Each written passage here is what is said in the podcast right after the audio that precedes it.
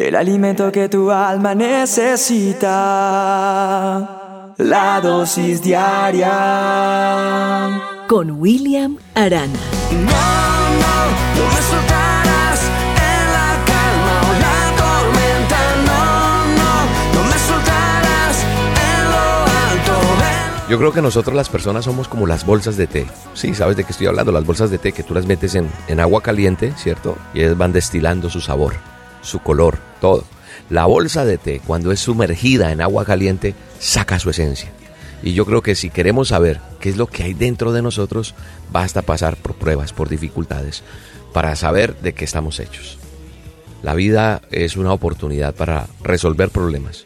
Los problemas que nosotros enfrentamos o nos derrotan o nos sacan adelante como personas que sabemos enfrentarlos y nos desarrollan, nos vuelven como mejores seres humanos. Solo tenemos dos opciones a escoger: ignorar o reconocer, aprender a crecer. Enfrentar los problemas, cuando yo los reconozco y cuando aprendo, me permite ver esas cosas, esos problemas como oportunidades. Pero la mayoría de las personas fallamos a veces en ver cómo Dios desea utilizar esos problemas para bien de nosotros.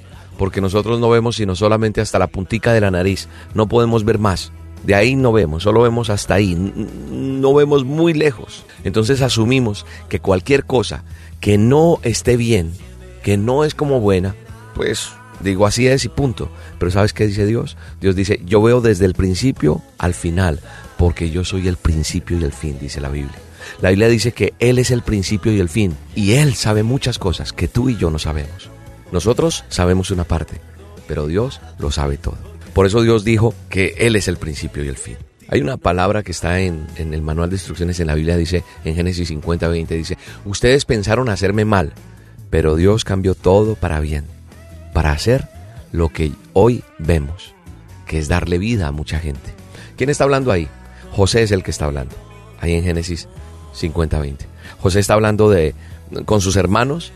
Sus hermanos lo habían vendido, lo habían maltratado severamente. Lo arrojaron a un pozo. Lo vendieron como esclavo. Pero ellos pensaron que estaban obrando de una manera con él. Pero realmente Dios, esa situación mala, negativa, la convirtió en una oportunidad. Porque Dios tenía un plan para usar esa aflicción de José, para ascender a José a un lugar de influencia. Y lo logró, porque lo pone en un lugar de influencia. Y entonces vemos cómo Él le dio mucha vida a mucha gente a través de ese lugar de influencia que Dios usó para Él. ¿Qué quiere decir esto? Que nosotros no vemos los planes que Dios tiene a través de las aflicciones que nosotros vivimos, para ascendernos como ascendió a José. A veces las mismas cosas que creemos que son horribles resultan ser esa gran bendición.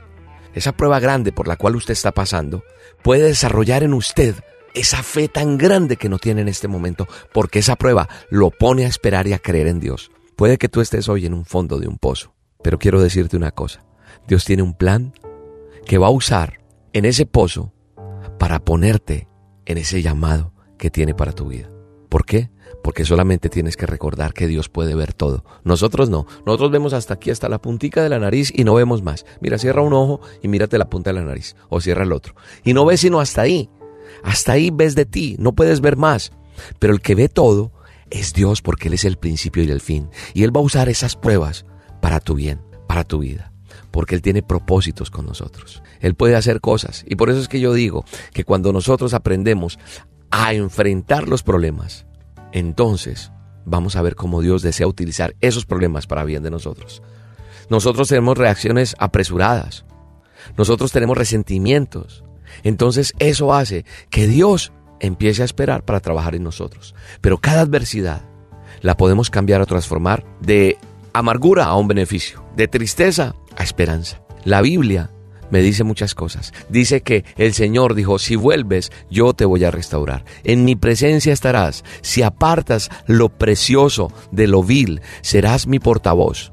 Que vuelvan ellos a ti, pero tú no vuelvas a ellos, dice la palabra de Dios.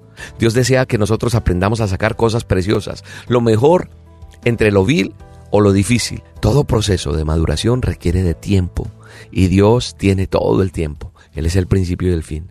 El tiempo en sí mismo no hace madurar a nadie, solo las responsabilidades. Las adversidades nos enseñan más que los éxitos. Las personas que ven los problemas como oportunidades es porque han desarrollado la capacidad necesaria. ¿Por qué? Porque han pagado un precio. Así que Dios va a usar los problemas para darnos dirección. Dios va a usar los problemas para mirarnos también por dentro, ¿sí? Para saber cómo somos y qué hay. Entonces quiere tratar nuestro orgullo, nuestra terquedad, nuestra impaciencia. Dios va a usar los problemas para corregirnos inclusive. Dios va a usar inclusive esos problemas para protegernos, porque Él quiere protegernos también. Él quiere bendecirnos. Y nosotros debemos entender que Dios usa los problemas para madurarnos. Dios está haciendo una persona diferente en ti. Y debemos entender que tal vez no entendamos, pero la fortaleza nuestra es Él. Por eso Jesús habló diciendo: yo soy la luz del mundo, el que me sigue no andará en tinieblas, sino que tendrá la luz de la vida. Todavía falta un poquito de tiempo, todavía falta un poquito, pero Dios va a hacer lo que tiene que hacer con cada uno de nosotros. Recuerda, las cosas que nosotros creemos que son horribles van a resultar una gran bendición para nosotros si sabemos esperar en Él, porque Él tiene ese plan perfecto, Él tiene un llamado para ti, Él te está mirando, Él va a usar esa prueba para tu bien.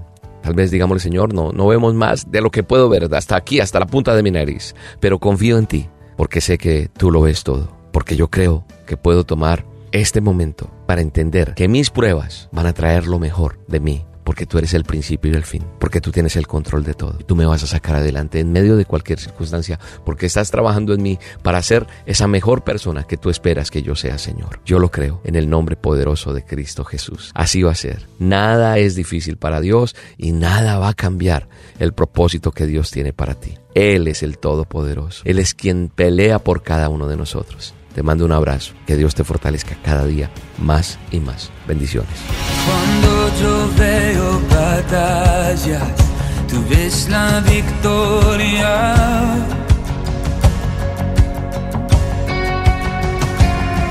Cuando yo veo montañas, tú las puedes mover. Al caminar por la sombra, tu amor me envuelve.